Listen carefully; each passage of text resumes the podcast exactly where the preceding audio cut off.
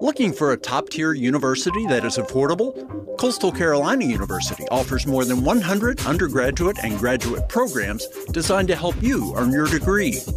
Visit coastal.edu and learn more about the Coastal commitment to student learning and student led research.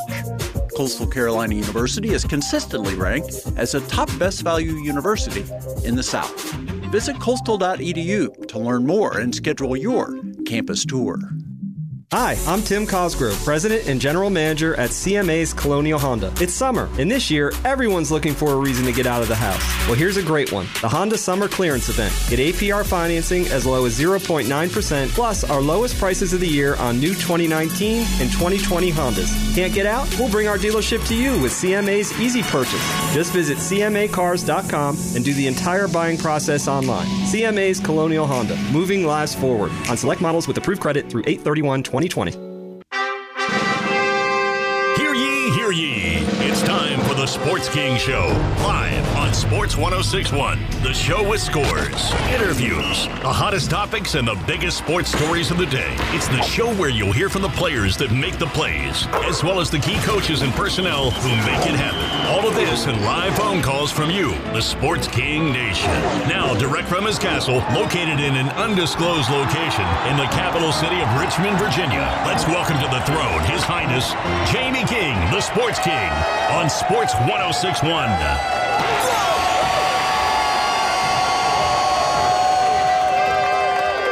Hey, good morning, everybody. Tuesday morning. Thank you for joining me. Facebook Live, Sports 1061. Right off the bat, I want to thank our sponsors for which we cannot do our program. We want to thank the Nerve Company. Never underestimate Radical Vision. You can reach CEO Andrew Fisher and his outstanding team in Denver, Colorado. Good morning, Denver, Colorado. You can go to www.thinkoutsidethewebsite.com.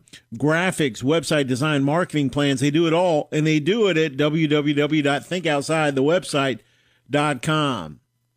Are you in the market for a car? CMA Colonial Honda, they continue to keep lives moving forward. Go out and see for yourself new cars, used cars, an amazing selection which can be delivered directly to your door if you'd like them to. If you're worried about the COVID 19 and don't want to go out and you find that you're in need of a car, call Tim Cosgrove and his outstanding staff.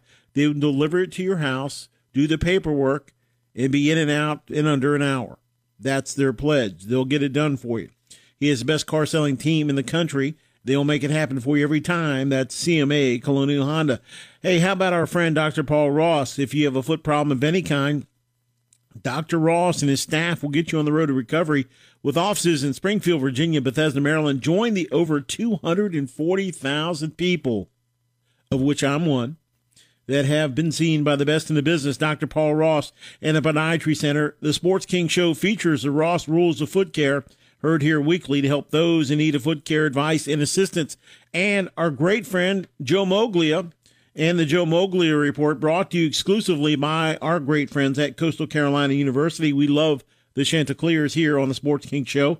Listen to the current chairman of TD Ameritrade, who offers insight on life, finance, and sports, heard here weekly on the Sports King Show. It's the Joe Moglia Report.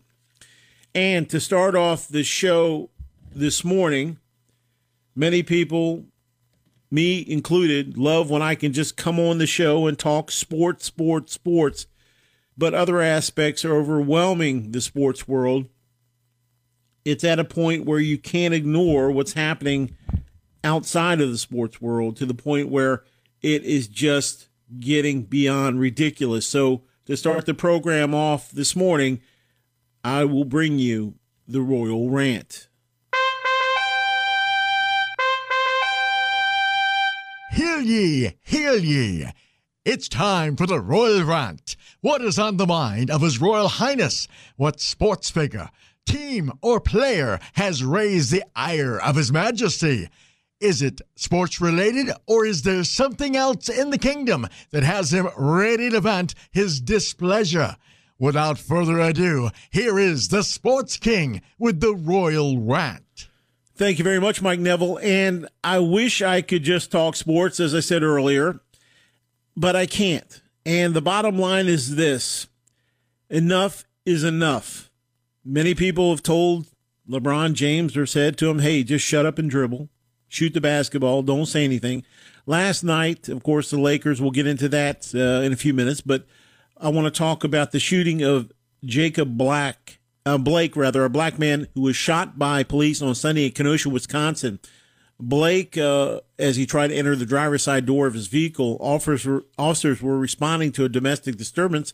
Blake's father, also named Jacob Blake, told the Chicago Sun Times that his son was shot eight times. Okay, so here's the deal. I have stood by and I've watched and I've listened and I've tried to take everything in. I'm trying to be objective. I have family members in law enforcement, police officers in the nation's capital. I admire them. I have an uncle that was shot running down after a suspect in an alleyway, he and his partner, uh, in a robbery of a store. He was shot, returned fire, but he was shot as he was pursuing the person responsible. So I've seen all sides of it. I know there are great police officers that protect and serve every day. I also know there are bad seeds, there are bad members. And maybe I don't know if it's so much they're bad or not trained properly or just don't get it. But for whatever reason, when you take the 97 or 98% that are great officers out there doing it every day, that I tip my cap to because we can't live without law and order. We need that in our lives, but we need it to be done in a way that protects all people. And I'm not going to fix it here on my sports show today, but I want to say this to you people have asked me my opinion, and I they say I want to hear, I want to hear. Well, I'm going to give it to you, and if you agree, you agree. If you don't, I understand. That's what makes us all unique. But here's a situation that has touched me to the point where you see a George Floyd, in my opinion, one of the most horrific things I've ever witnessed in my lifetime. A man murdered in cold blood in front of us. Now you can say to yourself, and many people have, hey, you know, George Floyd may have been a bad guy. Maybe he had some brushes with the law. Maybe he did this. Maybe he did that. That's irrelevant. Okay. No matter what the man did, as a human being, to see what happened to this man, you know, brought me to tears. I, I you can't even go where, from an emotional standpoint, what I witnessed, I, I just shook my head in such disbelief that nobody would come to the man's aid, and to see what happened to him was beyond horrific. We know that and those guys hopefully will be dealt with severely and harshly. Breonna Taylor, the young lady sleeping with her boyfriend, awakened by police officers to come into the wrong house while the person they were actually looking for was under arrest. And when they try to defend themselves, gunshots ring out and she's murdered. An EMT, a beautiful woman, for no reason. And then I see the video yesterday. Jacob Blake, I don't care if Jacob Blake's a bad guy. The only thing warranting any type of shooting type situation if a guy grabs a gun and turns around and starts shooting and you return fire. I understand life threatening situations. Now, I want to preface this by saying for anybody in the law enforcement side of things, I don't know if he was a good guy or a bad guy. I don't know that. I don't know when he opened this car door if he reached in and grabbed something that they saw a shiny object and maybe he had a gun or maybe he didn't bottom line is, I don't know that. I don't know if he reached in, quickly grabbed a gun, or maybe said, Hey guys, I'm going to shoot you. I'm reaching in here for a gun. And that is what elicited them shooting him.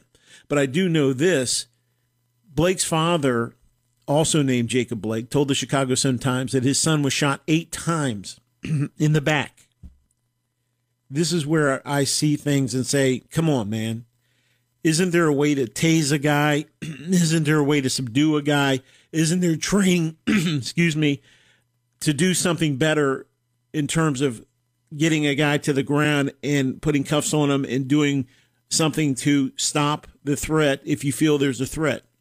What I witnessed was a shooting from behind and I just didn't see where the man had the opportunity to reach in and grab something. Once again, I wasn't there, so I can't speak to that. I'm just saying, just from what I saw, this is what I'm coming up with as far as my take. But a man getting shot eight times in the back who's now paralyzed below the waist, doctors do not know if the paralysis will be permanent. The video of the incident was taken from a window across the street, was distributed on social media and shared by Blake's attorney, Ben Crump. You may have seen it, you may not have. But what I'm wondering and while I'm ranting this morning, is this. And the violence, of course, in Wisconsin, this happened in Kenosha, Wisconsin, uh, overnight was as expected. You know, this has to stop. There has to be either a national training situation where people that don't get it or trained properly, or something has to be done with a uniform approach to training to where these things can't happen. And I know if you're on the law enforcement side, I have family and friends in law enforcement. I understand where you're coming from. And I'm not trying to put everybody and paint everybody in a circle and say, hey, it's all police. It's not police. I understand this. So if you're a law enforcement official or a person in law enforcement, I have the utmost respect for you and the job you do every day, putting your line life on the line to protect me and our fellow citizens. So this is not directed at you that are doing it right. It's the renegades out there and the guys that aren't doing what they've been trained to do, or maybe they haven't been trained properly. I don't know where the disconnect is. I do know this there's some major problems right now. And while I hate seeing cities burn and I see the divide in people, and the hatred. And I understand when a LeBron James comes up to the to the podium after a game and says, you know, I know people get tired of hearing me say this, but we are scared as black people in America. He said this instead of talking about his great performance in a game. He's talking about this immediately following the game four win over the Portland Trailblazers, which we'll get to in a few minutes. He said, Black men, black women, black kids, we are terrified. Now, I can't speak to being black. I can't do that. I'm a human being, though. And what's wrong is wrong. If it was Caucasians, it's still wrong. It doesn't matter. But in this case, it's affecting a group of people. And instead of a man enjoying a highlight in his game a performance afterwards, he's talking about something so horrific. So this is not an isolated thing we need to get control of this from a national perspective and have either a unified national training situation where state by state everything is adopted to where here's what you do to shoot, here's what you do not to. And I know many states do it and do it right, but there's some that don't. And why this is happening. And you see the way it happened where he trailed the man, he opened the door and immediately started shooting. I don't know what was said. I don't know if there's something grabbed but I do know he was shot from behind, and that's so disturbing to me. So I don't know all the details. So on one hand, I apologize because I don't know the details, and I can understand if you say, "Hey, you don't know the details, you're not speaking that." But what I saw was enough to say something's wrong here, and we need to fix this. And it bothers me when a sector of the world and the African American population is screaming out saying, Hey, we're scared, we're terrified.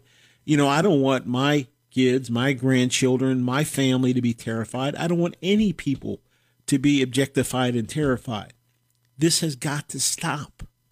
It's too much. Now, I'd love to just talk sports. That's what I do, that's what I love.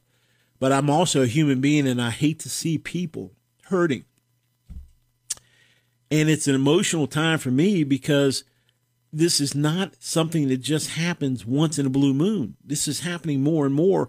And the thing that scares me and worries me and terrifies me the most is when you saw what happened to George Floyd and Breonna Taylor, and you see the ramifications from the burning of the cities and the looting and the uh, total strife and the people rioting and protesting. When you see all this and you say, you know what, as an officer, I would say to myself, hmm, Maybe I shouldn't do it that way. Maybe I should be more thoughtful in how I apprehend somebody. Maybe we should have these open discussions as law enforcement officials. And I know a lot of departments have. This has definitely helped a lot of law enforcement folks talk more about how to do things right, procedural aspect wise. But some departments aren't discussing this or aren't going about it the right way. This should be a topic in every uh, police department nationwide every day hey guys, remember before you go out, this is how we apprehend. This is how we approach. This is what happens. Now, don't get me wrong. When you have a gun turned on you in certain situations, there are no other ways to deal with things. And I understand that. And not being a law enforcement officer, you know, not being on the other end of somebody shooting at you, that's a different situation. But I'm saying in these other situations, when you have somebody in handcuffs, from what I've talked to law enforcement officers, they feel the threat is done when you have handcuffs on you, you're in the back of the car. Like a George Floyd. That situation was done. The man was not going anywhere. He didn't need three people to try to stop this guy. Put him in the vehicle and move forward with your day and let everybody move forward. So this is a situation, and I'm sorry to start the show this way, but I do want to address this and say that yes, I get it. Yes, I understand. And yes, what's wrong is wrong. So I just want you to know for the 97, 98% of law enforcement that does it right, I applaud you and please continue to protect and serve. And I have the utmost respect for all of you. For those 1% to 2%, maybe 3% nationally that don't, we got to get this right. We can't let this happen. This is happening too often and it's disrupting the nation. It's pulling us apart when we need to come together. So that's it. That's my royal rant today. And I just hope for a better unified effort and that we come together and we get better training and we understand these things just can't continue to occur because it is definitely to the detriment of us as a country. And where we're trying to come together it's just pulling us apart. So that's going to wrap up the royal rant. I do want to turn to the nba and on a happier note much happier the nba scoreboard from yesterday. We had a lot of action some exciting things. The milwaukee bucks who i have predicted will win the NBA championship. Uh, Giannis, uh, of course, 31 points, 15 rebounds, eight assists, almost a triple double. The Bucks win 121-106 and lead the series three games to one in the East. I have predicted they'll win it all. This is another effort here that I think is going to propel them, hopefully, towards the championship. But they are getting better and better and better. Elsewhere, the Thunder and the Rockets, of course, this one 117 114 don't look now, but the Thunder have returned uh, and basically taken a uh, situation that looked dismal, and now they've tied the series at two games apiece. James Harden, 32 points. Dennis Schröder, 30 points for OKC. In this game, Chris Paul, here is a listen to when he gave the Thunder the lead on a shot. To finish this one off.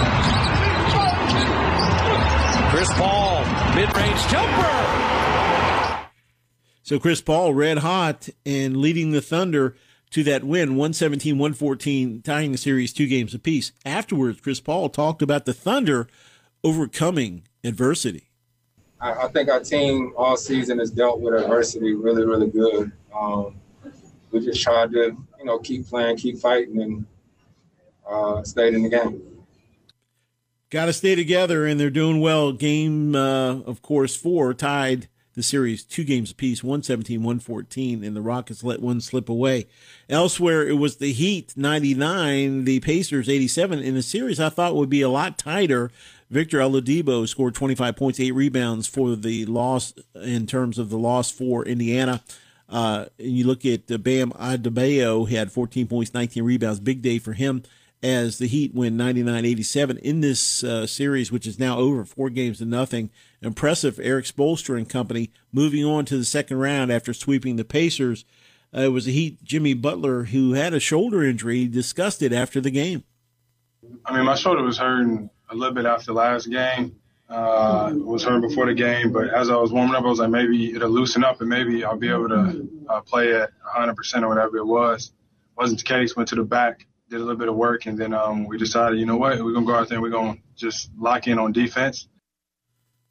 And they did. They win the series four games to nothing in the first round. So the Heat uh, quietly making moves here. Jimmy Butler, they cannot do without him. So hopefully, shoulder injury will be repaired.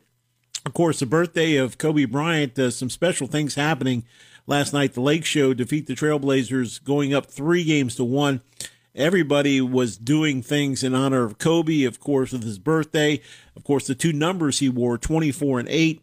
It was a point in the first quarter where the Lakers got out, first of all, to a 10 nothing lead. Then it was 24 8 at one point, a special time. LeBron, afterward, after the 135 115 win, talked about the 24 8 early score and the feeling about the late, great Kobe Bryant his day of 824 to be able to have a game on this day. Um, the stars aligned. Um, I did notice the, that we were up 24 to 8 because I'm always trying to figure out what's going on throughout the course of the game. I'm always looking if we're up, if we're down, what's the team fouls and all of that nature. And when I looked up there and seen 24 to 8, I was like, okay, this is, um, uh, he's here in the building.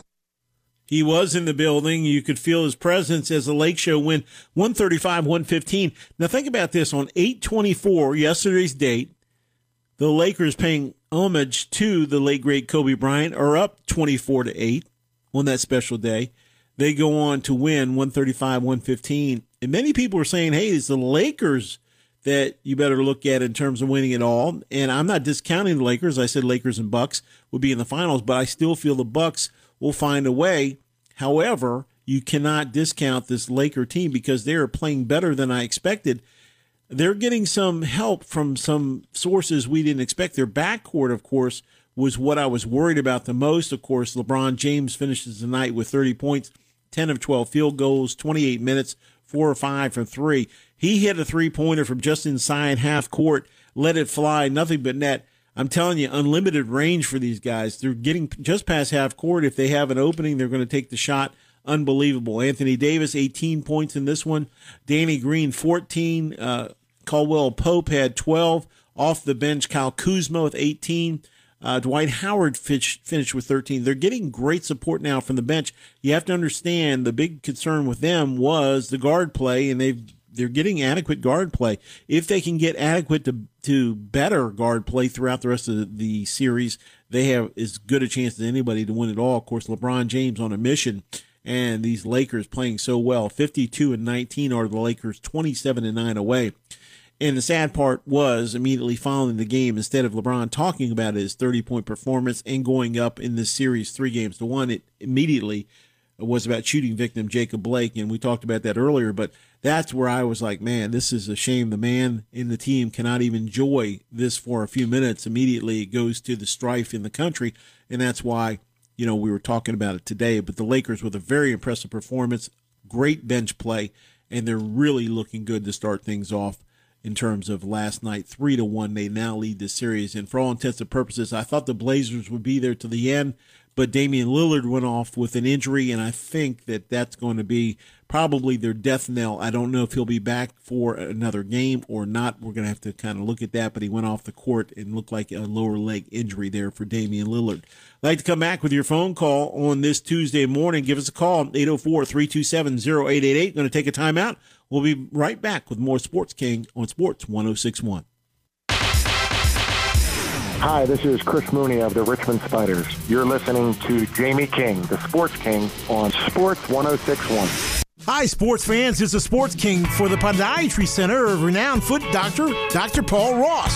Dr. Ross is an expert who develops individual game plans for the sole purpose of getting his patients back to 100% as quickly as possible. In my case, I wore soft casts, hard casts. I was in pain and I saw no relief. That is, until Dr. Ross came to the rescue. He restored my foot to the way it was originally, and he gave me the quality of life I so desperately wanted to return to.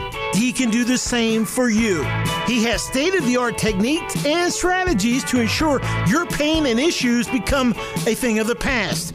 If you've tried the rest, do yourself a favor and now try the best. Call today. Two offices to serve you Bethesda, Maryland, and Springfield, Virginia. That's the Podiatry Center of Dr. Paul Ross. For more information, go to paulrossdpm.com. That's paulrossdpm.com. You're listening to the man who thinks that Velcro is nothing more than a ripoff. The Sports King on Sports 1061.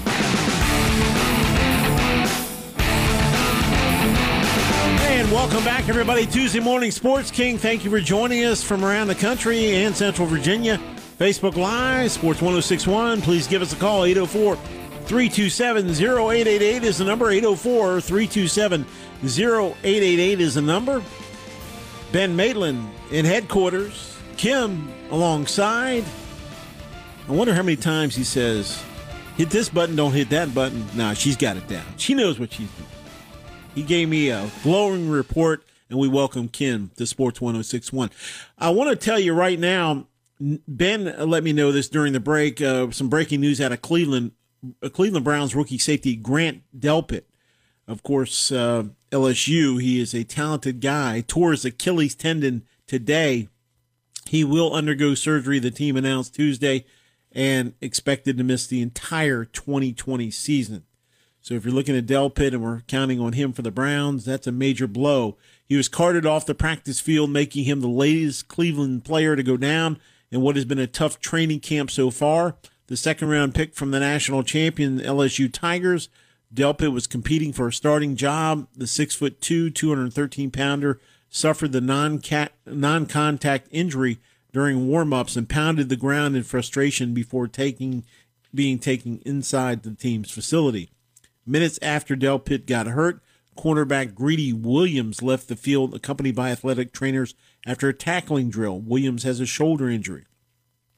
Williams and Delpit were college teammates, so two LSU Tigers injured on the same situation on this Tuesday.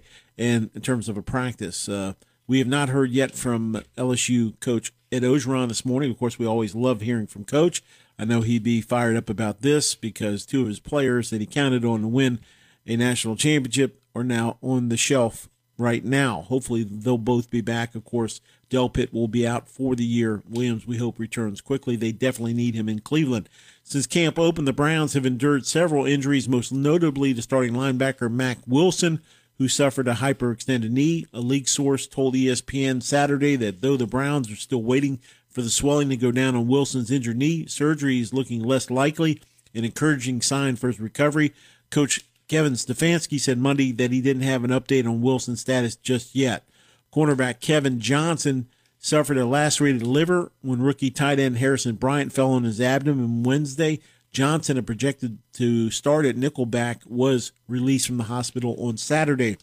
Browns Pro Bowl running back Nick Chubb entered the concussion protocol on the first day of pads last week, but has since returned. Starting center J.C. Tretter has yet to practice because of knee injuries. So, Cleveland fans, just when you think things are starting to look good, you have a rash of injuries, a serious situation there with Delpit, a guy they were definitely counting on in terms of them taking the next step this year under new coach Kevin Stefanski. So we'll monitor all of what's happening there. Out of the desert, the Arizona Cardinals are making two time Pro Bowl selection Budda Baker the highest paid safety in the NFL so far in NFL history, giving him a four year, $59 million contract extension. The deal will average 14.75 million per year. Budda Baker is going to get paid now, folks. Baker, 24 years of age, recorded 147 tackles last season. His fourth since being selected in the second round of the 2017 draft out of Washington. He led the NFL with 104 solo tackles. What's your take on the NFL? 804 327 0888. 804 327 0888. What about your team? What do you think? How's it looking for your team? I do know this news out of Las Vegas uh, in terms of the Las Vegas Raiders. Wide receiver Tyrell Williams has a torn labrum. He suffered the labrum in his shoulder. Will try to play through the injury after rehabbing it, according to sources. Williams, 28, has been noticeably absent in recent practices, including Friday at the team's new Allegiant Stadium, where the Raiders held their first scrimmage. The Raiders drafted a pair of receivers in number 12 overall pick Henry Ruggs III out of Alabama and Bryan Edwards in the third round. Both have been impressive, with Edwards getting a lot of first team reps in training camp. Free agent signee Nelson Agholor has also flashed, along with returners Zay Jones and slot receiver Hunter Renfrow, he of Clemson fame. Of course, he caught the winning touchdown from Deshaun Watson against Alabama in the national championship game. Who can forget that? Williams signed a four-year, $44 million free agent contract with a max value of $47 million and $22 million guaranteed last year. He got off to a hot start last season with uh, touchdown catches in each of his first five games with the Raiders but plantar fasciitis slowed him significantly. He needs to go see Dr. Paul Ross, shameless plug, and he missed two games with the issue. His 42 catches and 651 receiving yards were the second fewest of his career, respectively. Still, he said his feet were no longer an issue at the start of camp. He said, I feel 100% on August 12th. I'm excited. I feel fast, feel back to myself. So glad to feel that way. Finally, kind of past all of that. Plus, there was the Antonio Brown misadventure, which cast a shadow over the receiver group all of last season. As a group, we really haven't had an identity with a lot of stuff going on. We just had a lot of people coming and going, different stuff like that. So now I think we've got a real good core group, some good young guys, guys we have coming back. I think we just kind of get together, really know what our roles are. I think they will help us a lot as a unit to be able to play better together and play knowing what everyone is doing, where everybody's at. So it'll be a big help. Williams' base salary of 11 million for 2020 was guaranteed for injury only at signing, but became fully guaranteed on the third day of the start of the 2020 league year, which uh, started in February. The NFL Network first reported on the injury. So guys are getting banged up the big situation in baseball, of course, I'm worried about the arms, and we've uh, went over it yesterday in terms of pitchers having some real issues in terms of their arm aspects, uh, overuse early on, things like that. Now with football, I'm worried about these guys coming back without a lot of contact, the fact that their knees and legs and ankles, definitely going to keep an eye on those situations. Want to let you know that the ex Seahawks rookie Kemah Siverand uh, apologized, finally came out of the woodwork to apologize to the Seattle Seahawks. He was the young man, the undrafted free agent. Remember, he was waived earlier this month after he was caught trying to sneak a woman into the team's hotel. So you're telling me I'm an undrafted rookie out of Oklahoma State. So you were serious about no contact from the outside. Oh, oh, you were serious about not trying to sneak a woman into the hotel uh, put some Seahawks gear on her and get her in the building. You're not okay with it. Okay. Anyway, so he tried to throw a fastball by Pete Carroll. It did not work. He was caught and quickly terminated contract. So just a little bit of advice for you if you have to be listening and you're an undrafted free agent rookie trying to make a team, not a good idea to bring a woman from the outside amidst a pandemic into your building, never a good look. So he went on to say, after taking time to reflect and really consider the seriousness of my actions, I have tried to find the appropriate words to apologize to all those affected by my poor decision and immaturity. Silverman's apology read, I privately apologize to Coach Pete Carroll, General Manager John Schneider, and the Seahawks organization. I violated team rules which would have been unacceptable in normal times, you think, but absolutely inexcusable now during a pandemic. Once again, unbelievable. I understand my lapse in judgment put my teammates and the organization at risk. Thankfully, no one else was affected or, in this case, infected by my actions. Siverand, an undrafted free agent rookie out of Oklahoma State, posted the apology to Twitter and, according to a source, sent a handwritten note to the Seahawks. It marked the first public comment since the incident early in training camp. A source confirm, confirmed that the woman Siverand was trying to sneak into the team hotel was seen on camera wearing Seahawks gear in an attempt to disguise herself as a player. Pete Carroll's number one rule is, quote, always protect the team. The Seahawks waived Siverand on August 12th. He went on to say, I want to thank, I want everyone to know that I'm truly sorry, hold myself accountable, and I'm ready to move forward. I want to make sure this one mistake will not define me. I will continue training harder than ever pursuing my dream of playing in the National Football League. Silverman also wrote in his tweet, I made a mistake, let people down. I'm truly sorry. Thank you to everyone that reached out to offer support. He received a $2,000 signing bonus from Seattle. That was tied for the third smallest bonus amount the Seahawks 17 undrafted free agents received. So, a situation here where you wonder uh, what team would give this guy another chance because first thing they're going to say is, you know, what's your what's your thought process? What are you doing here? You know, you're bringing people into a building. You're trying to make a team. Are you more concerned? This from a coach, the coach in me, basically. Are you more concerned with uh, having your love life and whatever things you want to do outside the building? Are you interested in coming here and making this football team, putting your nose in the playbook, doing everything you have to do to help us win ball games? That stuff. And don't get me wrong.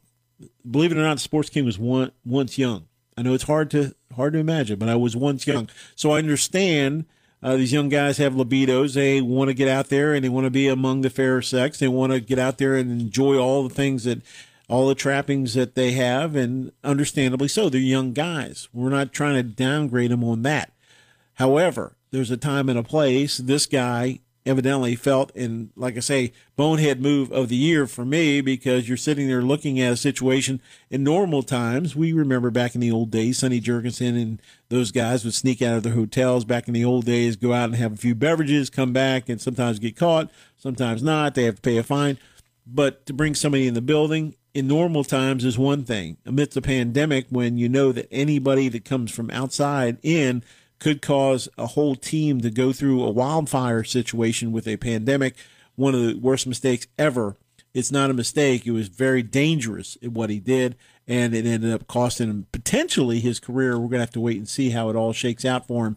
But I don't see a lot of teams uh, looking to sign an undrafted free agent that uh, doesn't seem to get the value in terms of what is at stake, in terms of being careful, being smart. Uh, finally, here rounding out the NFL news, AQ Sh- uh, Shipley, the center, is reuniting with uh, Coach Bruce Arians back in Tampa, or should we say Tampa Bay. Uh, the Buccaneers, according to ESPN's Adam Schefter, two sides have reached an agreement pending a physical when protocol allows. Shipley played for Bruce Arians from 2013 to 2017 when Arians was the Arizona Cardinals head coach. He's a veteran of 11 NFL seasons. Shipley helped anchor an offensive line that led the Cardinals to their best rushing season in franchise history, averaging 5.3 yards per carry, 5.03 yards per carry in 2019. The Bucks are set with Ryan Jensen as a starting center, but Shipley will provide valuable depth and experience should there be an injury. Plus, you could probably move him over to the guard if you had to if there was another injury, but you have to protect Tom Brady in that offense. You have to make sure he's protected at all times. Shipley, 34, has developed a reputation for being a tough in the trenches, despite being perceived as undersized, undersized for a center, six foot one, 307 pounder. You have to understand, six foot one, 307 pounds, undersized, unbelievable. But he's coming off an ACL injury that caused him to miss the entire 2018 season. He signed a one-year extension with the Cardinals for 1.9 million and played in all 16 games in 2019. So you need a guy like this, six foot one, 307 pounds, not that undersized to me. You look at the guys like Jeff Bostic in the past, the guy that was undersized in that Hogs offensive line, but he did one heck of a job for that offensive line in Washington. So that's a look at some of the signings, some of the comings and goings. We'd love to talk college football, pro football, all sports of all sorts. Give us a call, 804 327 0888. We're going to take a timeout, come back with more, hour one of the Sports King. Hi, this is Vince Papale, whose life was featured in the movie Invincible. You're listening to another guy who is invincible as well. The Sports King, Jamie King, on Sports 1061.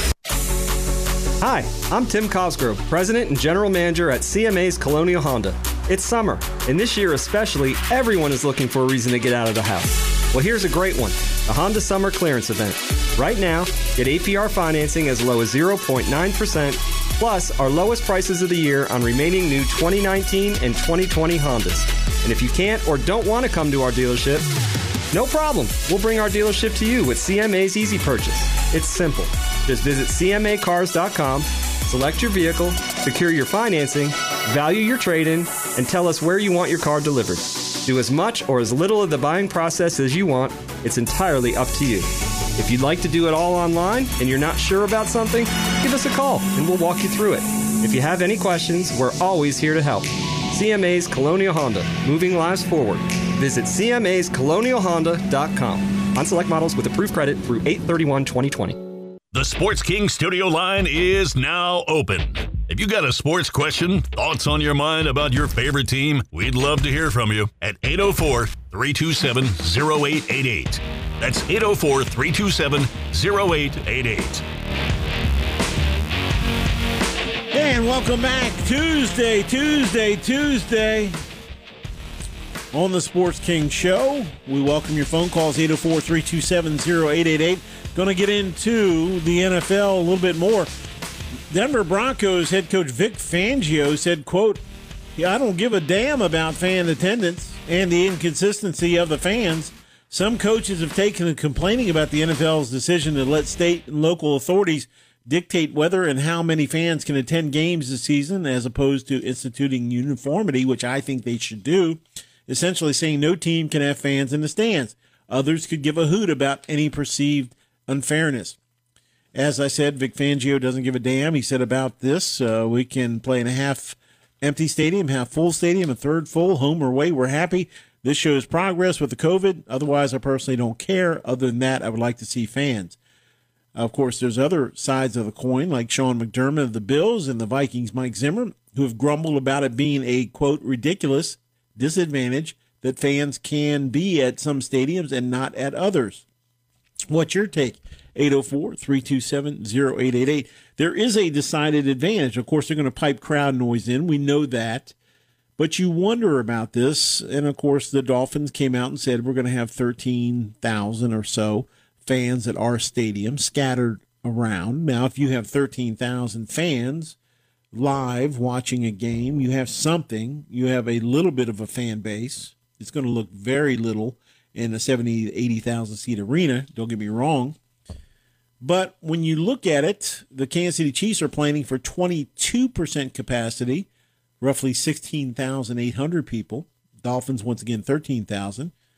Jacksonville Jaguars say 25% capacity, and the Dallas Cowboys are planning to limit capacity but haven't stated their exact figures after stating earlier they may not have fans at all.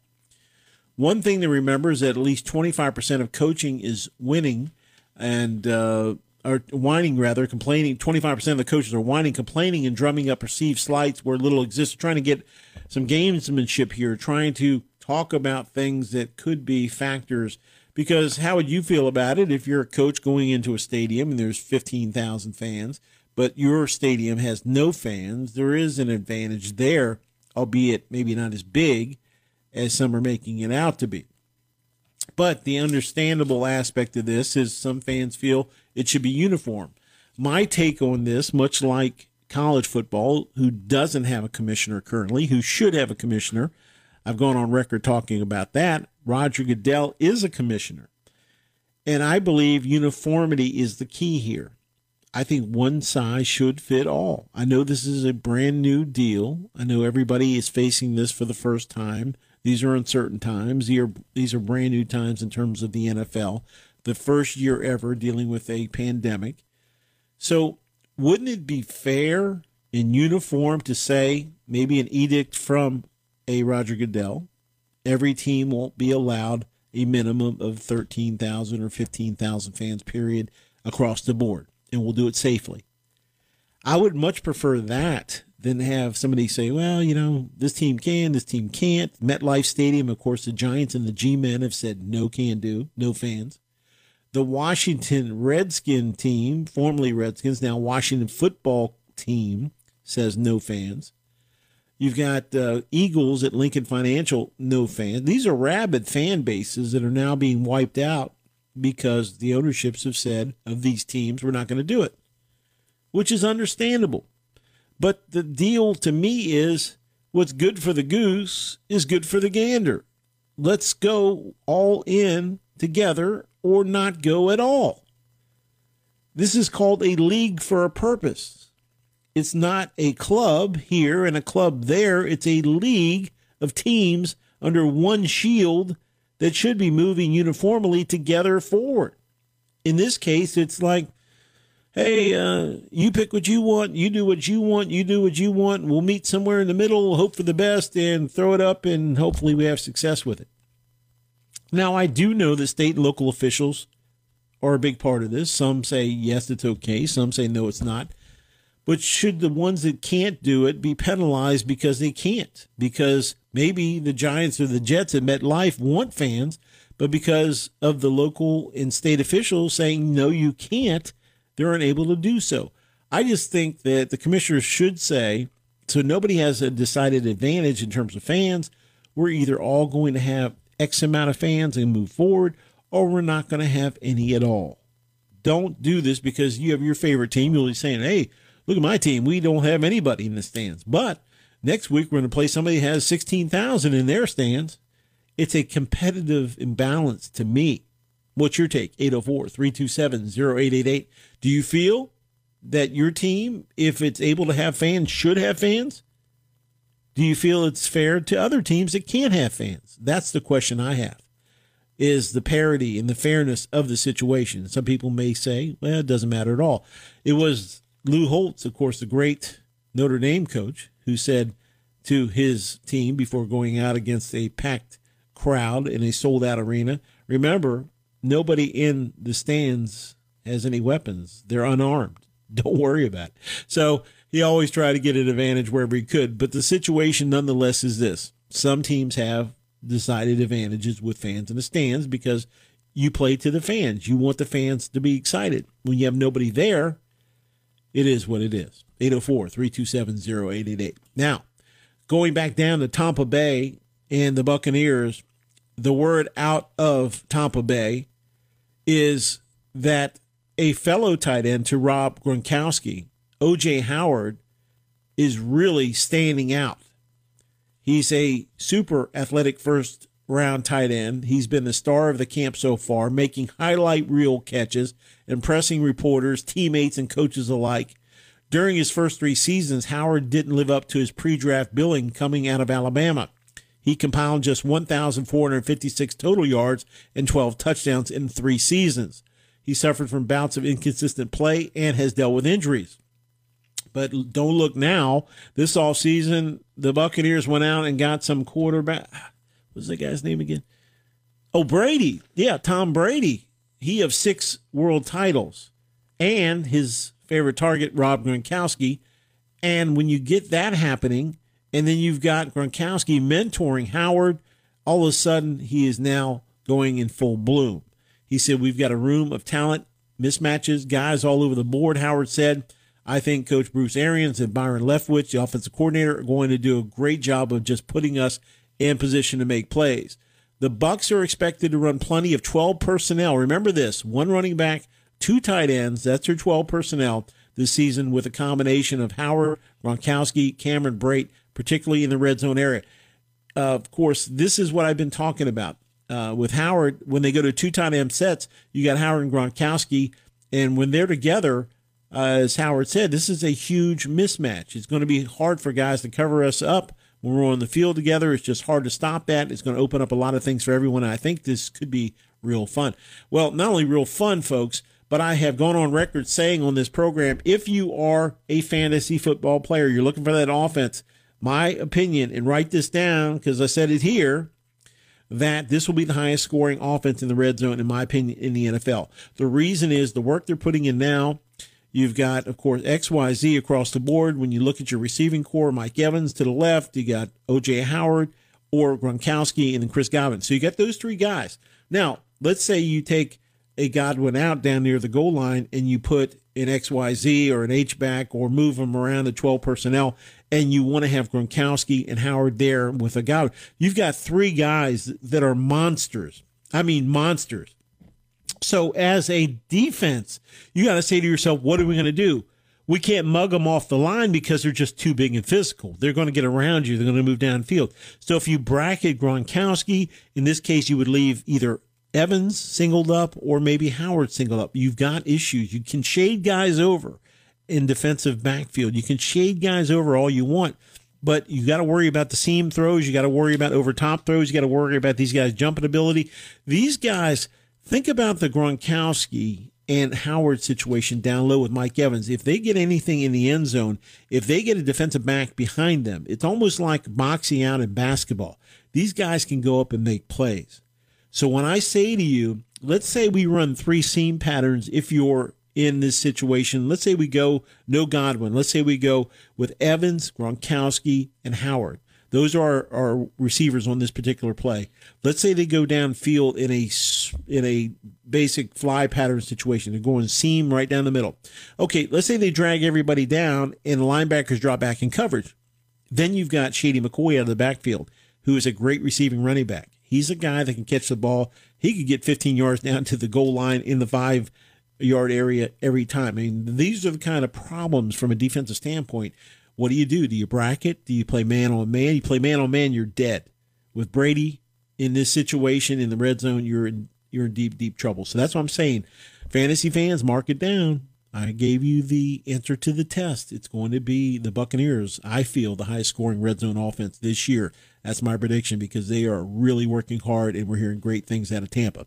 So that's going to wrap up hour one. We're going to come back with your phone calls, talk some college football, talk about the NHL, and talk about Major League Baseball. All that on the way, of course, as we get ready to end hour one. We thank you so much for joining us, Facebook Live, Sports 1061. And of course, right off the bat, we talked about the NBA and, of course, all the situation going on regarding the shooting of Jacob Blake. A very sad situation, very troubling situation for our country. We hope the cooler heads prevail and we can find out what happened and resolve these things so they don't ever happen again. It just has to stop, and we are praying that it does. I also want to let you know, of course, coming up, baseball, some more baseball. We'll take your calls about the NFL, your favorite college teams as well as we start our number two.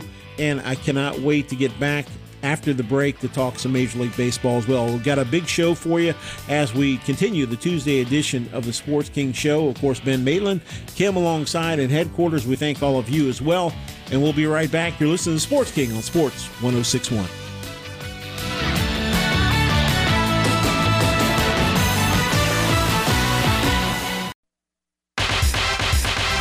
Hi, everybody. It's Joe Moglia, the former head football coach of Coastal Carolina as well as the chairman of the board of TD Ameritrade. You're listening to my friend Jamie King on the Sports King Show on Sports 1061. Hi, I'm Tim Cosgrove, President and General Manager at CMA's Colonial Honda. It's summer, and this year, everyone's looking for a reason to get out of the house. Well, here's a great one the Honda Summer Clearance Event. Get APR financing as low as 0.9%, plus our lowest prices of the year on new 2019 and 2020 Hondas. Can't get out? We'll bring our dealership to you with CMA's Easy Purchase. Just visit CMAcars.com and do the entire buying process online. CMA's Colonial Honda, moving lives forward on select models with approved credit through 831 2020. You're listening to the guy that was once addicted to brake fluid. But please don't worry, he says he can stop at any time. It's the Sports King on Sports 1061.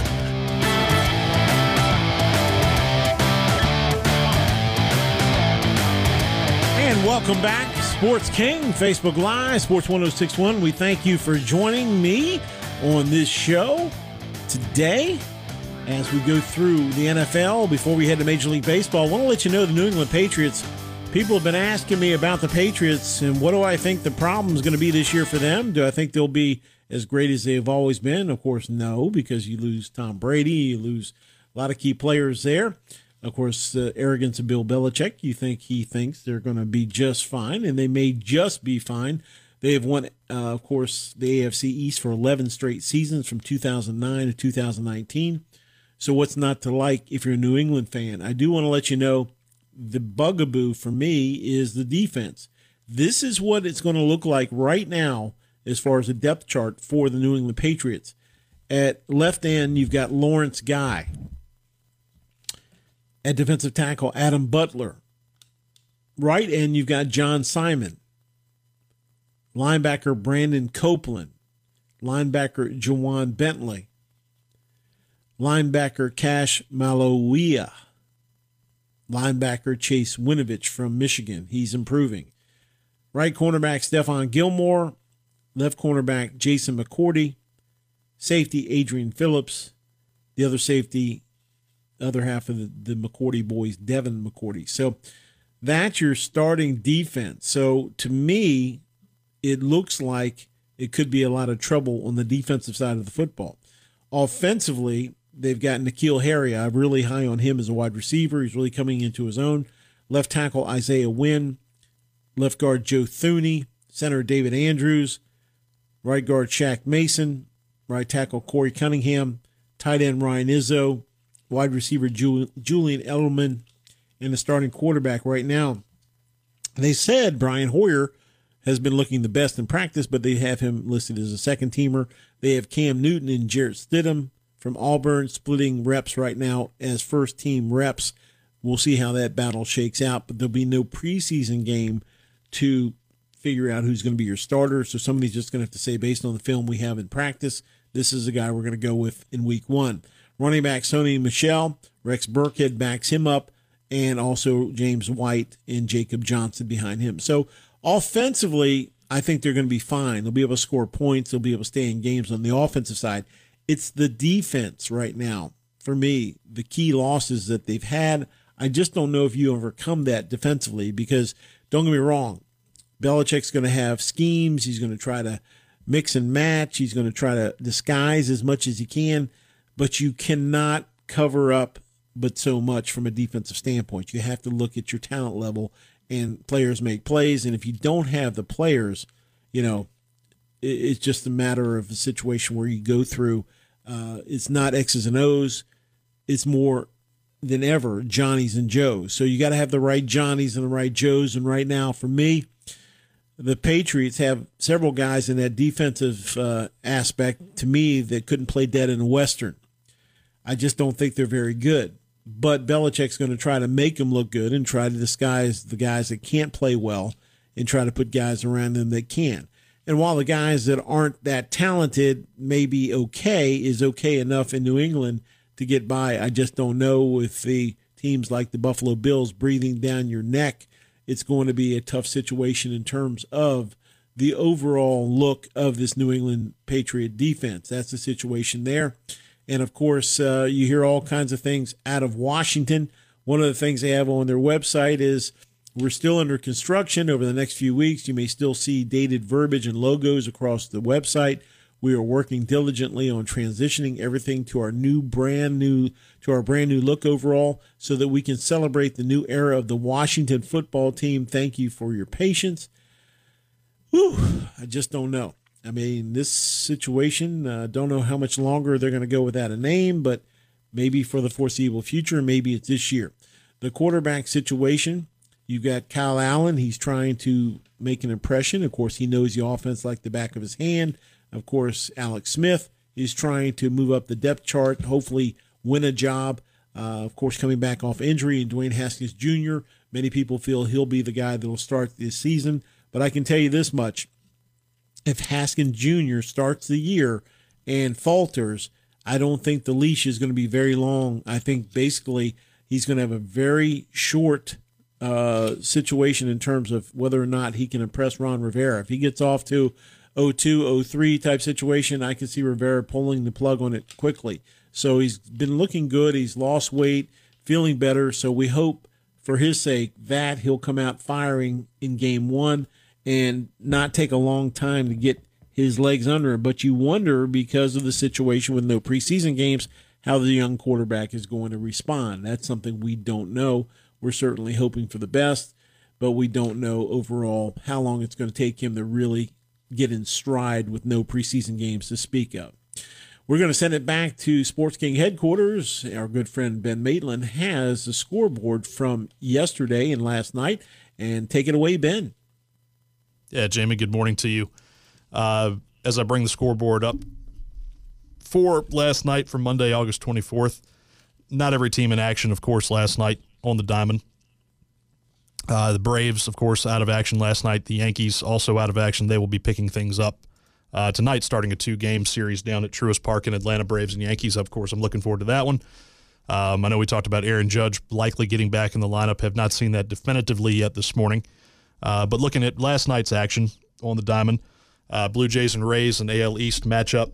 Jays getting the better of Tampa last night, 6 4. Uh, the Nationals falling to the Marlins, a high scoring game. A lot of hits, a lot of runs scored in that game at Washington or at um, at Nationals Park last night. Marlins getting the better of the Nationals 11 8 in that contest. Nationals now 11 and 15. Austin Voth, the loser. Uh, drops to 0 3 with a 6.65 ERA this season. Pablo Lopez has pitched really well for the for the Marlins so far, three and one with a 1.98. Uh, the Cubs uh, hitting the ball out of the ballpark last night. David Bote with a long ball. Javi Baez for the Cubs hit two out at Comerica Park. Uh, playing the Tigers last night. Cubs winners 9 3 in that one. Uh, Twins Indians in an AL Central clash from last night. Twins getting their 20th win of the season, improving to 20 and 10. Uh, 3 2 winners over the Tribe. Uh, Rangers and A's last night in Texas. Uh, Texas getting off a, a, losing streak and stopping a losing skid, beating Oakland three to two. Uh, A's at twenty and ten this season. Lance Lynn improving to four and zero. That's a name I think to watch this week on the trade market potentially. The trade deadline is coming up next Monday. It's coming up quick uh, in Major League Baseball. Lance Lynn four and zero with a one five nine ERA. Has pitched really well so far this year for Texas. Maybe he is in a new uniform by this time next week. Uh, the Brewers stopping a losing skid of their own for two winners in Milwaukee over the Reds. Trevor Bauer, his first loss of the season. That's another name I think uh, to monitor on the trade market as far as starting pitching is concerned these next few days uh, for the Cincinnati Reds.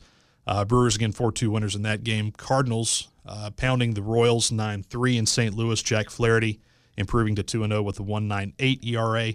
Astros getting off uh, the schneid, also stopping a losing skid uh, taking care of business against Mike Trout and the Angels. Astros 11 4 winners. The Angels, not very good, 9 and 21 here in this short season. Uh, falling on hard times, just they can't seem to get it together as far as fielding a, a competitive team and fielding a winner for, uh, for Mike Trout to get back to the playoffs. He's only played in the playoffs one time in his career. Uh, again, falling last night to Houston 11 to 4. And then your final game last night, Uh, Rockies getting the better of the Diamondbacks in Arizona, 3 2 winners for Colorado, improving to 14 and 15. Uh, right on the cusp of the uh, National League playoff picture at the moment would be Colorado. Uh, winners in that game again 3 2 over the Diamondbacks. And I know you have a look at what's coming up tonight on the Diamond for Major League Baseball with a look at the games here on Tuesday. Hey, Ben, before we do that, let me ask Yes. you this. Would you say that uh, Joe Maddon, this Angels group, probably the most disappointing team in all of Major League Baseball? As you mentioned, 9 and 21 record right now. Now, you've got Anthony Rendon, you got Ohtani, you got you've had Trout, but you don't have him now. But you've had a team that has been, and some guys have been injured, so we can give them a little leeway on that. But 9 and 21 in four and a half weeks, their playoff odds have gone from 57.4 down to 7.7%. And of course, no Mike Trout, a big reason because of that. But is this the team you look at and say the most disappointed would be the Angels? Because I never expected to see this kind of poor, poor performance from this team that I had such high hopes for. I thought they would be better than 9 and 21. And I think a lot of people uh, around the organization, I'm sure, with Joe Maddon coming in at the helm now, uh, thought that they would they would be a lot better, probably flirting at least with 500 uh, and maybe a potential playoff berth, especially with the expanded playoffs that you're going to get this year. I think a lot of it boils down to, as it often has with um, with Anaheim, is, is pitching and especially starting pitching. Um, Dylan Bundy's been really good for for them. Has a two five eight, is three and two in a couple of starts. Uh, former Baltimore Orioles prospect, um, who kind of fell on hard times with the O's and has now landed in Anaheim and has thrown the ball well. But if you look on down the list, Andrew Heaney to- toting around a five five two ERA, Griffin Canning a four eight eight, uh, Patrick Sandoval is zero and four in five games started with a six seven five, and then Julio Teheran, former Brave, he was a new addition this year. And I know they were hopeful that Julio could kind of turn the clock back a little bit, pitching in a bigger ballpark than he was in Atlanta, and and and throw the ball well for Anaheim. He's been moved to the bullpen, I believe, and has a 10-3-8 right now as far as an ERA. So the team ERA is high. Um, really, that's been the story for the last handful of years. Is is Anaheim as they've they've got potential as far as a lineup is concerned. When you factor in Mike Trout, you still have Albert Pujols, albeit an older version of Albert Pujols. Um, but the likes of um, Anthony Rendon joining the team this year, like you just said, uh, Shohei Ohtani was supposed to pitch and, and do both uh, pitch and hit this year, but is um, is not able to pitch because um, he just didn't look right in his first couple of starts, and they've shut him down as far as being able to pitch. That was a blow to the rotation. It comes down to pitching for those guys, and until they get that figured out, I don't think they're really going to go anywhere in what can be between the Astros and the A's a very tough AL West. You're exactly right. Of course, the ESPN's Buster Olney has said this week that executives are talking about the trade talk increasing significantly around Major League Baseball with just a week before the deadline. So we'll keep our eye on that. Another thing I want to bring up is Mike Trout. Uh, speaking of the Angels, he was talking about the situation that he has been shocked. He said, You might definitely be shocked. He said when he heard that his signed rookie card recently sold for almost four million dollars. Ben and I don't have that card, which we did. Maybe I should have kept that one. Mike Trout said it's pretty it's pretty incredible that a cardboard picture of me is worth that much. It's pretty humbling, man. That's one card we all wish we had. Uh, today's scoreboard uh, and lineup looks like this. It's going to be the Angels at the Astros, Minute Maid Park, Houston, Texas, the site. Houston minus 143 in this one over under eight. Jose Suarez gets the ball for the Angels 0 1 on the year. Cristian Javier 2 and 1, 3.55 ERA goes for Houston. 510 will be the Marlins at the Metropolitans, uh, Citi Field, New York, 84 degrees there. No pitching matchups to speak of right now. Marlins 12 and 11, 11 6 away. The Mets 12 and 14, 5 and 7 at Citi Field. It's the Phillies at the world champion Washington Nationals. Jake Arrieta goes for Philadelphia, 4.95, 1 and 3. Disappointed so far on the year. Erick Fedde for Washington gets the ball 1 and 1, 2.55. In this game, Phillies favored minus 126 over under 10 and a half. The current weather 85 degrees at Nationals Park in Washington. 637 it'll be the Red Sox at the Blue Jays. The Red Sox disappointing 9 and 20 another team very disappointing. This one at Sahlen Field Buffalo New York as the Blue Jays will host the Red Sox. 14 and 3 are the Blue Jays despite no home field to speak of. Toronto favored in this one minus 124 over under 11 and a half. Kyle Hart gets the ball for Boston. He's 0 1 on the year. Chase Anderson for Toronto. 0 0 2.79 ERA. It's the Baltimore Orioles who've been playing some very good baseball 14 and 14, 8 and 1 on the road against the Tampa Bay Rays, 19 11, 10 and 5, one of the best small market teams in all of baseball. The Rays just get the most out of every player. Uh, Tampa Bay minus 120, uh, 220 in this game. Over under is eight. Tommy Milone gets the ball, one and three for the Orioles. Tyler Glasnow goes for Tampa Bay, 0 and 1. Those Angels we just talked about, 9 and 21, 4 and 12 away. They lose at home, they lose on the road. They're equal opportunity losing uh, as far as losing goes. And it's the Astros 16 and 13, 11 and 4 at home. Bang the drum for them.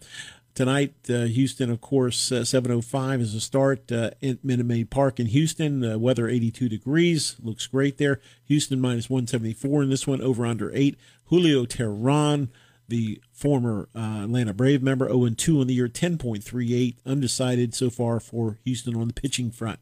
It's the Yankees at the Braves of Ben Maitland. This game will be at, as he said, Truist Park, Cumberland, Georgia. Right now, 72 degrees and shower activity. Don't know if this is going to rain out or not. Uh, New York favored minus 200 over under nine on this one. Yankees 16 and 9, 6 and 6 away. The Braves of Ben Maitland 16 and 12, 10 and 4 at home, playing really well at Truist Park.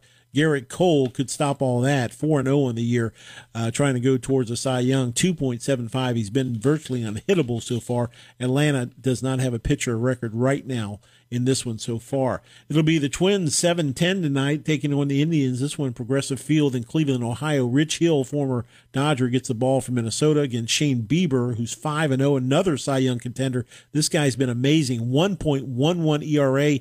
He's the odds on favorite there to win the Cy Young there. Cleveland favored minus 170 over under 7.5 at Progressive Field.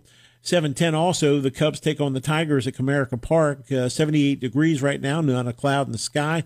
The Cubs uh, in this one favored minus 136, over under 9.5. Tyler Chatwood gets the ball for the Cubs, and Spencer Turnbull gets the ball for the Tigers. It'll be the Athletics and Rangers, this one at Globe Life Field in Arlington, Texas, as the Athletics 20 and 10 playing great baseball against the Rangers 11 and 17, 8 and 6. Oakland is favored in this one, minus 160, over under 8.5. Sean Manaea goes for Oakland. Kyle Gibson gets the ball for Texas. It'll be the Pirates and White Sox, guaranteed rate field. Chicago, Illinois is the White Sox favored minus 240 in this one, over under 8.5. Steven Brault for Pittsburgh. Lucas Giolito, 2 and 2. Uh, for Chicago. Pirates, uh, White Sox once again 8 10 at uh, Guaranteed Field in Chicago. The Reds take on the Brewers, Miller Park, Milwaukee, Wisconsin. In this one, of course, Milwaukee favored minus 111 over under 8. Luis Castillo gets the ball for Cincinnati. Brandon Woodruff for Milwaukee 1 and 2 on the year. The Mets at the Marlins, this one at Citi Field, 810. Of course, no pitchers of record. We mentioned that. Royals at Cardinals right now, Busch Stadium, 85 and sunny there. Matt Harvey gets the ball for KC. Adam Wainwright, 2 0, gets the ball for St. Louis. KC at the Cardinals once again, 815. The Mariners and Padres, 910. Petco Park, 74 degrees. San Diego, minus 192, over under 8. And this one, Marco Gonzalez for Seattle. Chris Paddack gets the ball for those surprising San Diego Padres, 18 and 12, 11 and 4 at home playing great baseball. Two more games to speak of. The Rockies take on the Diamondbacks, Chase Field, Phoenix, Arizona. Arizona minus 108, over under 9 and 9.5. German Marquez gets the ball for Colorado, Alex Young for Arizona. And the final game of the night, the Dodgers of Los Angeles go to Oracle Park in San Francisco to take on the Giants. Julio Urias for the Dodgers, 2 0, 2.74 ERA on the year against Johnny Cueto, 2 0, 4.35. Should be a lot of fireworks there. 8 9 45 start. That one, Dodgers favored minus 200 over under 960 degrees at Oracle Park. That's going to wrap up our look at the Major League Baseball th- side of things. We would love to hear from you before we close this out. About a half hour plus to go on the Sports King Show. Give us a call, 804 327 0888. We'll be right back with more Sports King after these messages. Hi, this is three-time Super Bowl champion number 71, defensive end Charles Mann, and you're listening to the Sports King Show live on Sports 1061. Don't go away. He'll be right back. With 19 NCAA Division I sports and 84 majors, Coastal Carolina University affords student athletes the competition and learning they crave. From FBS football to ladies volleyball, from championship baseball to ladies lacrosse, from business to theater arts, Coastal Carolina University offers a depth of learning both on the field and in the classroom. Eager ambition is a hallmark of students and faculty at Coastal Carolina University. Schedule a tour and learn more at coastal.edu. Hi, it's the Sports King, Jamie King, and I'm here to offer you truly life changing advice. If you or someone you know suffers from foot pain, don't delay. Take immediate action and visit the podiatry centers of Dr. Paul Ross with two offices to serve you Bethesda, Maryland, and Springfield, Virginia. I know firsthand he changed my life and totally restored my foot. He will do the same for you. That's the podiatry center of Dr. Paul Ross. For more information, go to paulrossdpm.com. That's paulrossdpm.com. Welcome back. You're listening to a man who is cooler than the other side of the pillow. It's the Sports King on Sports 1061. And welcome back, everybody. Final half hour of the Sports King Show. Love to hear from you on this Tuesday, 804 327 0888, as we cover all the top sports stories of the day, far and wide. And I want to thank again our sponsors for which we cannot do the program without. The Nerve Company, never underestimate radical vision. You can reach CEO Andrew Fisher and his outstanding team in Denver, Colorado. Good morning once again, Denver. Go to www.thinkoutsidethewebsite.com. They do graphics, website design, of which they do the Sports King uh, website as well, marketing plans. They do it all, and they do it at www.thinkoutsidethewebsite.com. Hey, if you're interested, yes, I'm talking to you in a new car. And who isn't? If you're looking for an affordable new car or used car and you're looking to make a change, hey, call our great friends at CMA's Colonial Honda. President and General Manager Tim Cosgrove, what a great guy this guy is. And of course, you go to his office, you see him pictures with him and Ric Flair. And who doesn't love the Nature Boy? I mean, you just love the Nature Boy. Anyway, he has the best car selling team in the country. They will make it happen for you every single time. That's our friends at CMA Colonial Honda. If you need it delivered, they'll do that as well. They're just outstanding people. Speaking of outstanding people, how about our great friend Dr. Paul Ross? If you have a foot problem of any kind, Dr. Ross and staff will get you on the road to recovery with offices in both Springfield, Virginia and Bethesda, Maryland. Join the over 240,000 people. Can't be wrong. I'm one of them who have been seen by the best in the business, Dr. Paul Ross and the Podiatry Center. The Sports King Show features weekly the Ross Rules of Foot Care, heard here on Sports 1061 to help those in need of foot care advice and assistance. And our great friend, you know him, the former head football coach of Coastal Carolina. He is also the chairman of TD Ameritrade, uh, quite the Renaissance man himself, Joe Moglia, and the Joe Moglia Report brought to you by and exclusively by Coastal Carolina University. Listen to the current chairman of TD Ameritrade, who offers insight on life, finance, and sports. Heard here weekly on the Sports King Show. It's the return of the Joe Moglia report and a situation that we love because Joe gives the best advice on finance and everything else. He is really a true Renaissance man in every way, shape, and form. Uh, a lot of college news out there we want to get to. One thing that caught my eye, I wanted to pass along is the North Carolina State Wolfpack. They have paused all athletic related activity after identifying not good, folks, 27 positive cases within the athletic department. The school announced yesterday not all cases involve student athletes. NC State did not specify the athletic programs directly affected. Overall, NC State said it has conducted 2,053 tests of student athletes, coaches, and staff with 30 total positives, a 1.46 positivity rate. That includes 693 new tests with 22 new positives since its previous report about two weeks ago. Last week, NC State announced that all undergraduate courses will be online only starting Monday after discovering that the coronavirus had spread among the student body. On Monday, the university reported three new clusters of the virus, including the one within the athletic department. There are now 14 reported clusters at NC State. The North Carolina Division of Public Health defines a cluster as a minimum of five cases that are deemed close in proximity or location. During his most recent media availability on a call with reporters last week, North Carolina State head football coach Dave Doeren said his players were undergoing weekly testing. He went on to say, kind of expected when the students came back that you're going to have an upswing in the numbers on the campuses. Doeren said, it's more about managing them. We've been testing here every week and we've been good. We've had more scares than anything. A guy will have a headache and we'll hold him out until he gets retested and then he's fine. There's so many things that all symptoms of COVID. So every time a guy has one, you pull him out, you quarantine everybody that's in the tracking area. So we've had more removals, replacements almost a day later because we're getting our testing back really fast. We'll just have to see how it plays out. Every day you kind of bend your knees and be flexible and try to stay as positive as you can and deal with it. And this is the bugaboo that everybody worries about from a coaching standpoint is your players, you know, if a player comes up and says, Coach, I've got a headache, well, most days you just take headache medicine or a couple pills and maybe an Advil or uh, you know something else and try to get yourself back on the road to recovery. Now somebody says, "Hey, coach, I got a headache." Immediately you have to overreact and get them in a protocol because you don't know if that's something else and there's something underlying there. So you have to be super cautious in this. So this is a situation that you just don't know what to do in many fronts. You're just trying to do the best you can to get through every single day in terms of protecting your players as best you can. And so that's a situation that's ongoing. It's very fluid, and we're going to be on top of this as we try to find out a magic pill, if there is such a thing, that will be coming about, we hope, by the fall. Something to get this situation resolved to where these players and the fans and everybody can get back to the semblance of life that we knew over five months ago. Well, down south, Alabama and Coach Nick Saban said yesterday he's pushing back on the idea that money is the primary motivating factor in attempting to put on a college football season during the COVID 19 pandemic.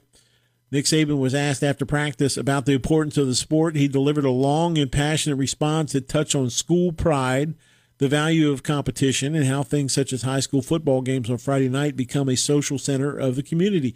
It does, and I agree with him on that. Now, is it more important than public safety? No, Saban said. I don't think so. Is there a way we can do that and keep people safe? I think a lot of people are trying to do that. If we can do that, I think we can play. If we can't do that, then I think someone will make the decision that maybe we shouldn't play. But I don't think that we should not try. Saban said, though he loves the fans and knows how important it is for them to have a season, there is really about providing an opportunity to the players if they can do it in a safe way. Everybody acts like we want to play for the money, he said. We want to play for the players. I want to play for the players. Now, I'm not saying he's being disingenuous, folks, because I have the utmost respect for Coach Saban, but this is financially between the TV money and the money that Alabama gets in terms of all the coaching and all the things that they get there's a huge financial component here. So let's not be uh, under any um, thoughts that it's not a lot of money at stake here. So he said and went on to say, I look at it as if it's important that we have something or someone, some organizational body who can bring everybody together. See, this is what Saban's saying. That's what the old sports king has said to you many times. We need somebody. Mark Emmert's not going to do it from the NCAA, but we need a commissioner of football like a Joe Moglia or somebody that has been there and done that and knows business. The reason I say Joe Moglia would be a great consideration for commissioner, he has no skin in the game, no team in the fight. He isn't coaching anybody anymore. And what has he done? He's been a former head coach at the Division One level, very successful. He's authored a $26 billion deal in terms of business. So check, check, check. I mean, the guy has business acumen he has football acumen. He knows what to do and he knows how to lead. And if Joe doesn't make the call, he can get a room full of people that know how to put things in perspective the right way and decide once and for all do we move together forward or do we stay back or do we hold off or do we play or do we not play? I've gone on record saying that, and they're talking about, hey, the preseason polls are coming out. Did you see them? And I'm like, are you kidding me? Of course, Clemson takes the top spot in the AP preseason poll. Of course, you look at that, and uh, you have Ohio State and Alabama behind them. But literally, Ohio State is following them. And you look at it with the preseason number one uh, Clemson in the top AP poll, a poll featuring nine Big Ten and Pac 12 teams. It gives a glimpse of what the coronavirus pandemic has already taken from the uncertain college football season. Ohio State had 1,504 points, was a close second behind Trevor Lawrence and Clemson at 1,520. which starts atop the rankings of the second straight season. The Tigers beat the Buckeyes in a thrilling college football playoff semifinal last season. Alabama is number three. Southeastern Conference rival Georgia's number four, and defending Big 12 champion Oklahoma is number five. Defending champion LSU is number six. So I'll go through it with you real quick. The 85th edition of the AP rankings will be like none before. When the season starts, if the season starts, the Buckeyes and 53 other bowl subdivision teams will no longer be eligible for inclusion in the top 25 because they have postponed their seasons until the spring, which I think is laughable because everybody said the top players on those teams are not going to play with the NFL draft and preparation for the draft looming. Why would you play and injure yourself before going to the NFL training aspect and getting ready for the draft? Here is your I'm going to say AP top 25. In a perfect world, this is what it would look like. But have to remember now that these teams, many of which aren't even going to be playing. So this is what they say is the AP top 25. 25, it is Tennessee, the Volunteers. 24, Iowa Hawkeyes. 23, Iowa State, the Cyclones coming at 23. The Utes of Utah, 22. UCF, 21. Boy, that is one talented team there. They just keep there's that they're that team, folks. Trust me, you don't want to play. They're that talented, and they can beat you on any given Saturday. Uh, Cincinnati, the Bearcats at 20. Minnesota rowing the boat for PJ Fleck at number 19. North Carolina and Mack Brown. This team, circle this team here. If they play, North Carolina, Mack Brown has a talented group coming back, and they can make a lot of waves. That's the North Carolina Tar Heels at 18. Of course, teams that won't be playing USC number 17, Michigan, the Wolverines, go blue at number 16, Oklahoma State at number 15, the Longhorns of Texas at number 14. Texas A&M Jimbo Fisher ready to make things happen, sitting there nicely at number 13. Wisconsin at number 12, the Auburn Tigers at number 11. The Fighting Irish of Notre Dame make it into the top 10 at number 10. Oregon, and of course the Ducks there at number 9. Florida, the Gators, Dan Mullen getting them going. They have a talented team. They are at number 8. The Nittany Lions of Penn State won't be playing, but they are sitting there at number 7. LSU at number 6. And let me speak to LSU and Coach Orgeron. And by the way, Good morning to you, Coach Orgeron. We have not heard from you yet. You know I love hearing from you. It makes my day every time I hear from Oh man, does that make me happy? I'd run through a wall for that guy. The Tigers sitting there at number six, and I have friends there that have been watching and watching practice.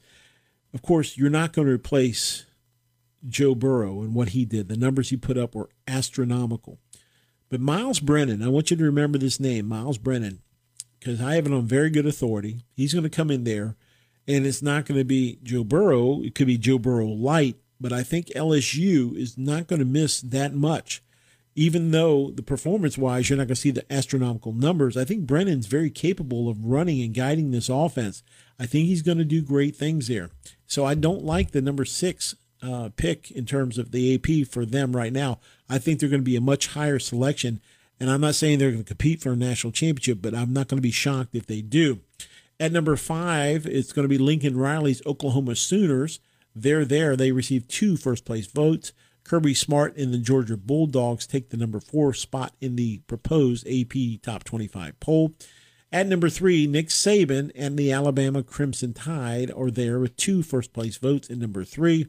At number two, Ryan Day and the Ohio State Buckeyes of the Ohio State Buckeyes get 21 first place votes. Unfortunately, they are not playing this year, so that is all for naught. And number one, Trevor Lawrence and the Clemson Tigers, with 38 first place votes, are the number one team in the land right now through the AP. So when you look at this situation, the Big Ten Ohio State, uh, Penn State, and the Pac 12 home to Oregon canceled their fall sports because of the concerns of the coronavirus. The Mid American and Mountain West conferences have all said they will try to play spring football. Good luck with that. The SEC, Atlantic Coast Conference, Big 12, American Athletic, Conference USA, and Sun Belt are forging ahead with fall sports with changes. The three remaining Power Five conferences, the SEC, ACC, and Big 12, have eliminated all or most non conference games and delayed the start of their season from one to three weeks. Erased from the college football schedule this year was a host of tantalizing non conference matchups, including Ohio State at Oregon. That'd have been a great one. Number 10 Notre Dame versus number 12 Wisconsin at Lambeau Field. Not going to happen. Uh, number 14 Texas at LSU. Another great game. Number 14 versus number 17. Then uh, Southern California against Alabama in Arlington, Texas. And number 11 Auburn versus number 18 North Carolina in Atlanta. Not going to happen. For for more, for now, basically big conference games such as Ohio State, Michigan, and Washington, Washington State could still be made up in the spring, albeit without top players. All Division One teams were eligible for the preseason AP Top 25, but after the season starts, only teams scheduled to play in the fall are eligible. That leaves 76 FBS teams from which to choose. If a spring season is played, the AP will consider doing rankings for those teams too, but that's going to be so disjointed and so bad. I just don't see it happening. So that's kind of your overall look at the college football landscape right now. AP Top 25, what are your thoughts? 804 327 0888. Where's your team? They're going to be playing, not playing? Should they all play? Should they not play? I do know this. Some folks are saying it's going to be a national championship season regardless, and some people are saying it doesn't matter who doesn't play. I totally disagree. I think it's going to be with an asterisk. How can Ohio State or Penn State, some of these key teams be left out, and you still consider it a national championship when they're on your schedule to play and they don't even get the chance to swing the bat. Just don't agree with it. Going to take a timeout, come back with the final 15 and your phone calls 804 327 0888. More Sports King on the way after these messages. Hi, this is Philadelphia Eagles All Pro running back Brian Westbrook, and you're listening to the Sports King Show on Sports 1061. Hi, I'm Tim Cosgrove, President and General Manager at CMA's Colonial Honda. It's summer, and this year especially, everyone is looking for a reason to get out of the house. Well, here's a great one the Honda Summer Clearance Event. Right now, get APR financing as low as 0.9%, plus our lowest prices of the year on remaining new 2019 and 2020 Hondas. And if you can't or don't want to come to our dealership, no problem. We'll bring our dealership to you with CMA's Easy Purchase. It's simple. Just visit CMAcars.com, select your vehicle, secure your financing, value your trade in, and tell us where you want your car delivered. Do as much or as little of the buying process as you want. It's entirely up to you. If you'd like to do it all online and you're not sure about something, give us a call and we'll walk you through it. If you have any questions, we're always here to help. CMA's Colonial Honda, moving lives forward. Visit CMA's CMA'sColonialHonda.com on select models with approved credit through 831 2020. Sports King Nation, want to take part in the show? Here's your chance to call the studio line. 804 327 0888. That's 804 327 0888.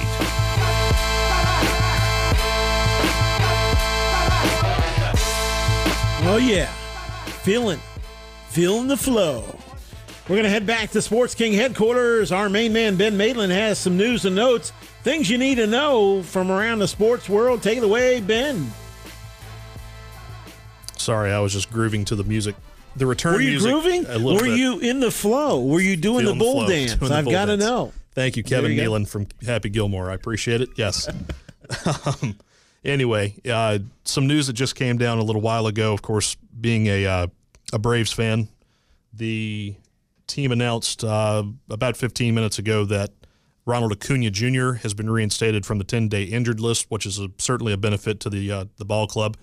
I'm sure he'll be back in the leadoff spot tonight when they take on the Yankees. And then also, a piece of cool news if you're a Braves fan, uh, a name that you've heard a lot of if you are a fan of the team and if you followed the minor league system the last few seasons. Uh, Ian Anderson has been called up to start tonight's game. He is the team's highest rated pitching prospect. Uh, I've watched tape on the guy a lot. Um, I think the stuff will play at the big league level. He gets a tough task in facing um, what is still, even without a couple of their marquee names, a very talented uh, New York Yankees lineup that'll be on the field tonight down in Atlanta. Um, so he gets the ball. Ian Anderson is up. He is a major leaguer, scheduled to start tonight's game, and then Ronald Acuna, uh, Ronald Acuna Jr. reinstated from the 10-day injured list as well.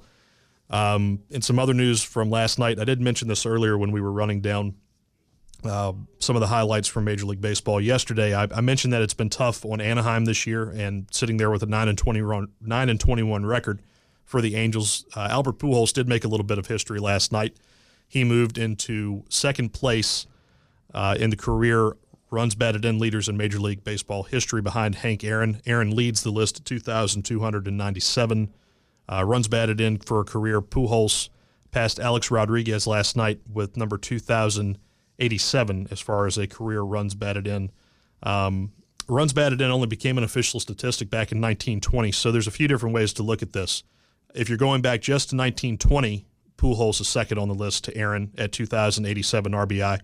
But if you factor in runs batted in before 1920, Babe Ruth would still be between Aaron and Pujols would be, still be second on the list. So there's a few different ways. There's a caveat there with um, runs batted in not becoming the official stat until 1920.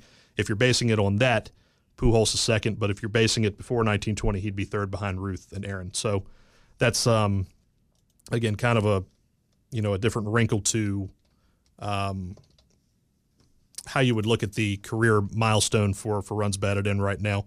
Uh, piece of news that caught my eye earlier before I send it back to you, Jamie. Uh, Adam Stern, who writes for the um, Sports Business Journal, he's a motorsports reporter for the Sports Business Journal, and actually a 2012 VCU graduate here in Richmond.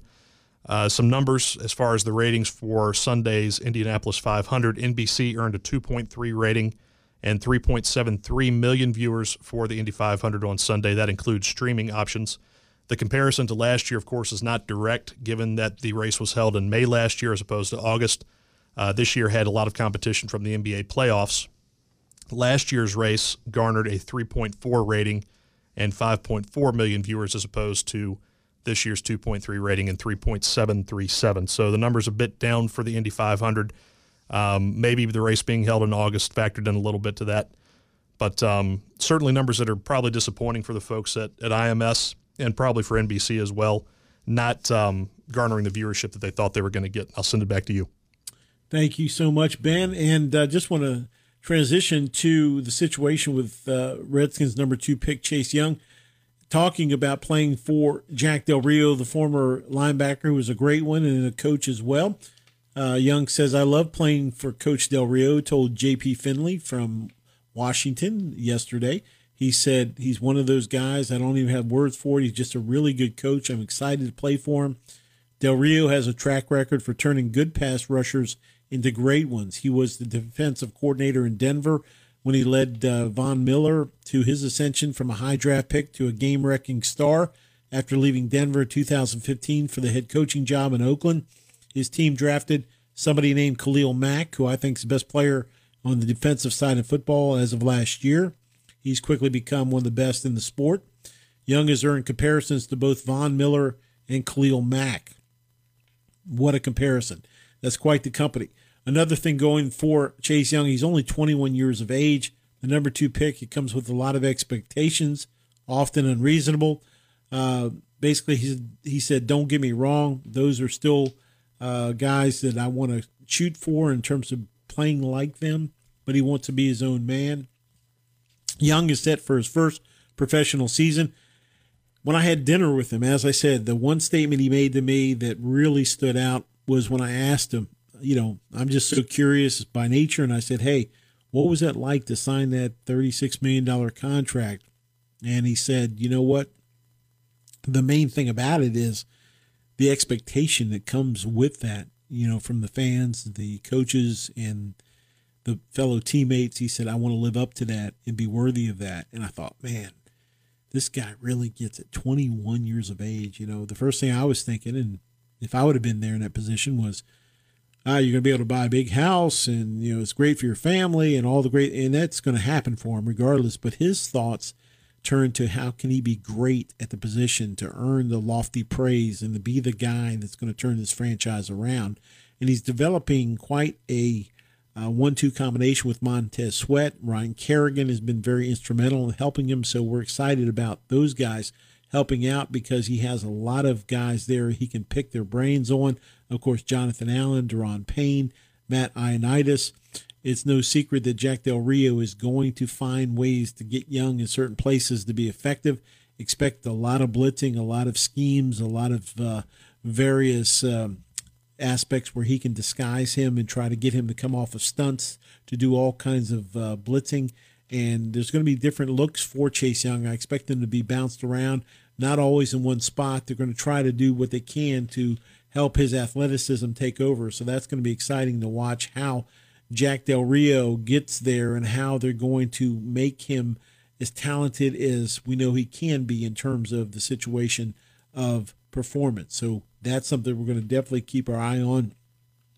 He is going to be special, folks, with a capital S. This kid has so much talent, and it's going to be great to see him, hopefully, in a full season capacity. We want to let you know in other news on the college football front, Clemson football coach Dabo Swinney. Think about this. He's taking a pay cut, folks. $687,500 pay cut, not what he makes. That's just the pay cut.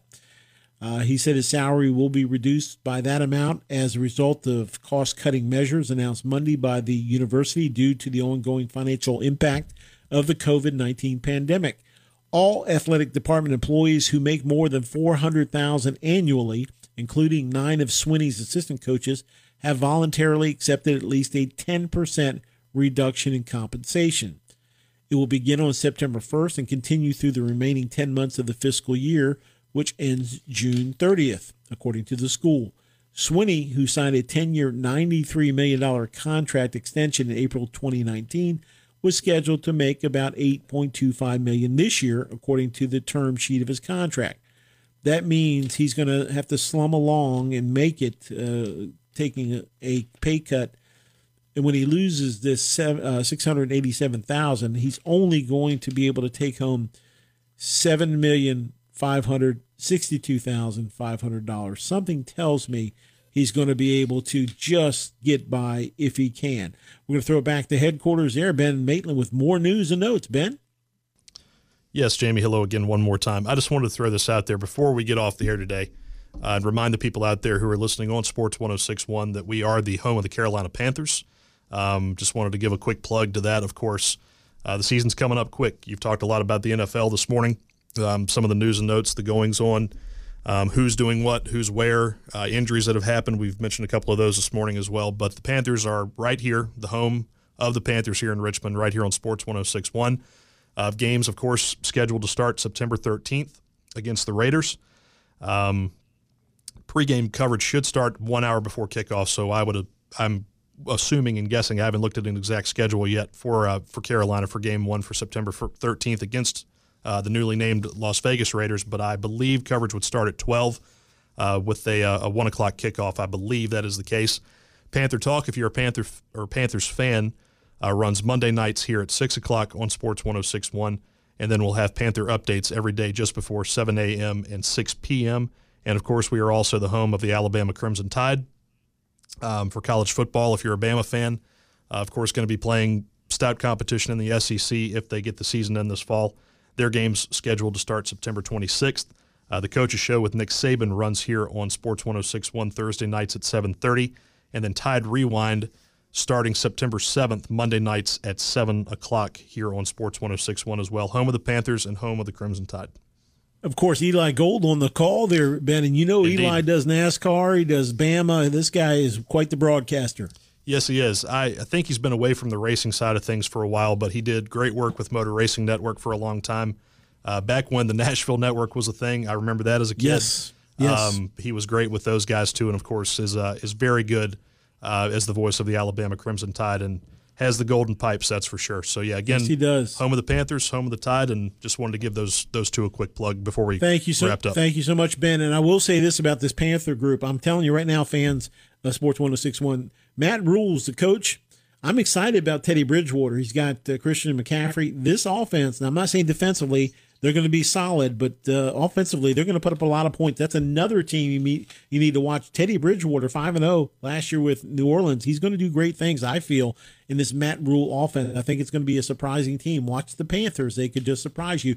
And as Ben said, we'll have them here on Sports 106.1. Real quick before I let you go, of course, there are among uh, basically all of the active coronavirus cases among the 2,500 players, a total of 111 players have been placed on the COVID 19 list over the past 28 days.